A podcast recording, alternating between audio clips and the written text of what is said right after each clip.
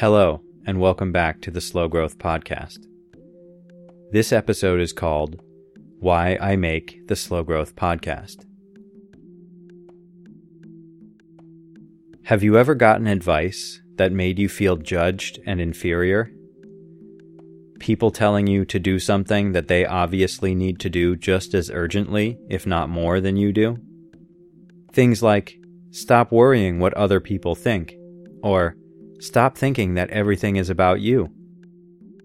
Most of the time, giving advice is like throwing a feather at someone. Sure, it seems like it could be comforting, but it's too easy, it looks awkward, and it never lands how you think it will. And from the other end, you're looking at this feather thrower like, why are they so smug about tossing this basically useless floating object in my direction?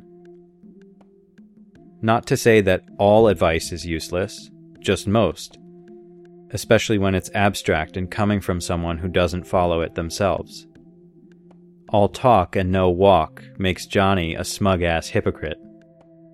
Yet, even though we've all gotten a Florida's worth of bad advice, we still want advice from time to time. I once took a yoga class taught by a woman from Spain. Her voice and accent reminded me of Salma Hayek, so imagine that as I convey what she told the class. The way she put it was Advice is what we ask for when we already know the answer, but we wish we didn't. That blew my mind. It pointed to the solution to all of life's problems. Take your own advice. It's so easy to tell others to do what you wish you were doing yourself. Why is it so hard to just do it instead? When I started writing and recording the Slow Growth podcast, my purpose was to give myself advice, which really means retelling myself wisdom I've collected from other people.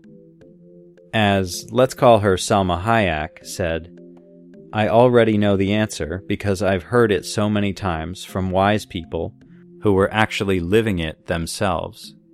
But I forget things, especially when I'm in a bad place, depleted, sad, judgmental, depressed, lonely, fearful of disease and death. Also, it's much easier to give advice to others than to take it myself. So I'm basically trying to trick myself into taking my own advice by looping it from my mouth through a computer to my ears and to the ears of other people, like you, who can hopefully give the advice back to me later. You remember the artist from the very first episode? Guess who that is?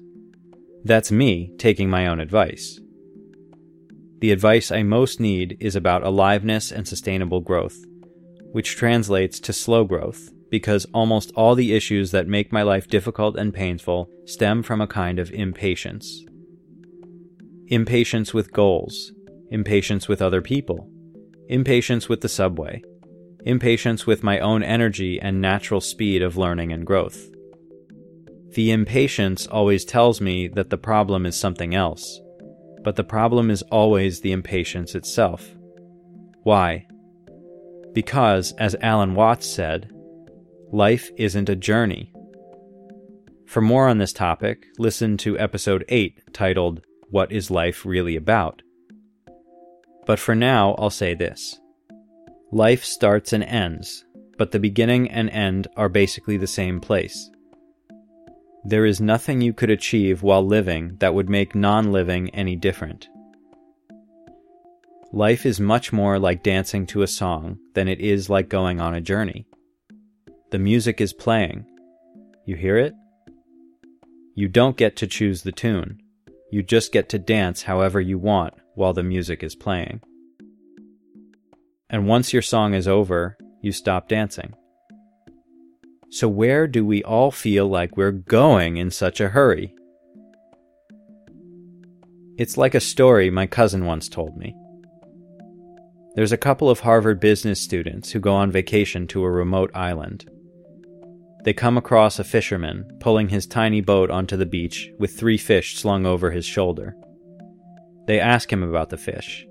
He says, I just fished for a few hours. Now I'm going to feed my family and then relax on the beach for the rest of the day. they say, Oh my god, you're the only fisherman in this area. You have an amazing opportunity on your hands. To do what? he asks. The Harvard business students walk him through their business plan. First, he takes out a loan, gets a few more boats, and hires a handful of employees. Then, once he's more established, he can buy his own fleet of boats, get a crew to match. Then he would have the money to perhaps buy a factory to can the fish and sell it across the country. At that point, he could hire a manager to run most of the day to day operations. Why would I want to do all that? the fisherman asks. Don't you get it? They said. So you can have the perfect life.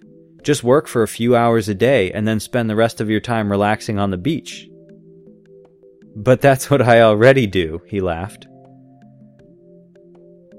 From interviews with people on their deathbeds, apparently many people's biggest regrets are not that they didn't make enough money or get the shiniest awards.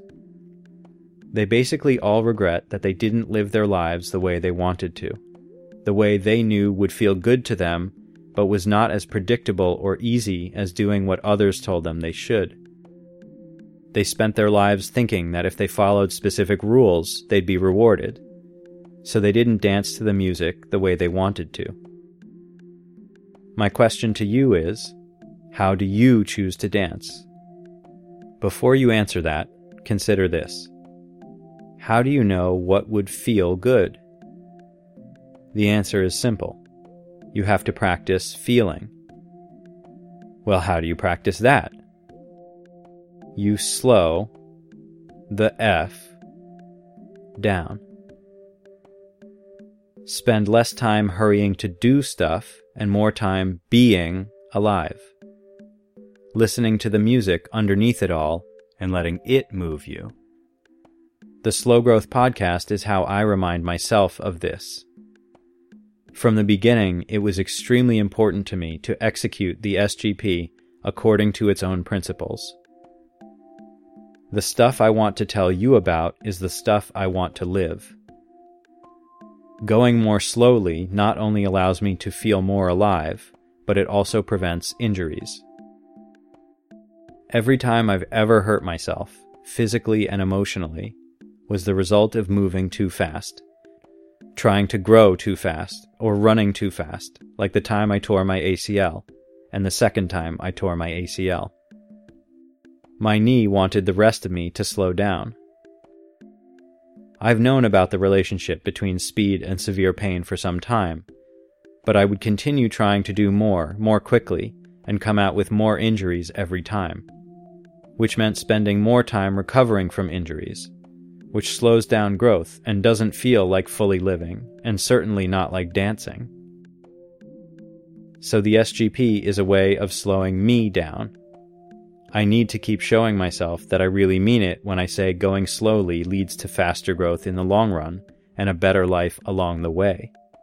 Because it's less injurious, so you get to spend less time recovering and more time listening to the music and dancing the way you like.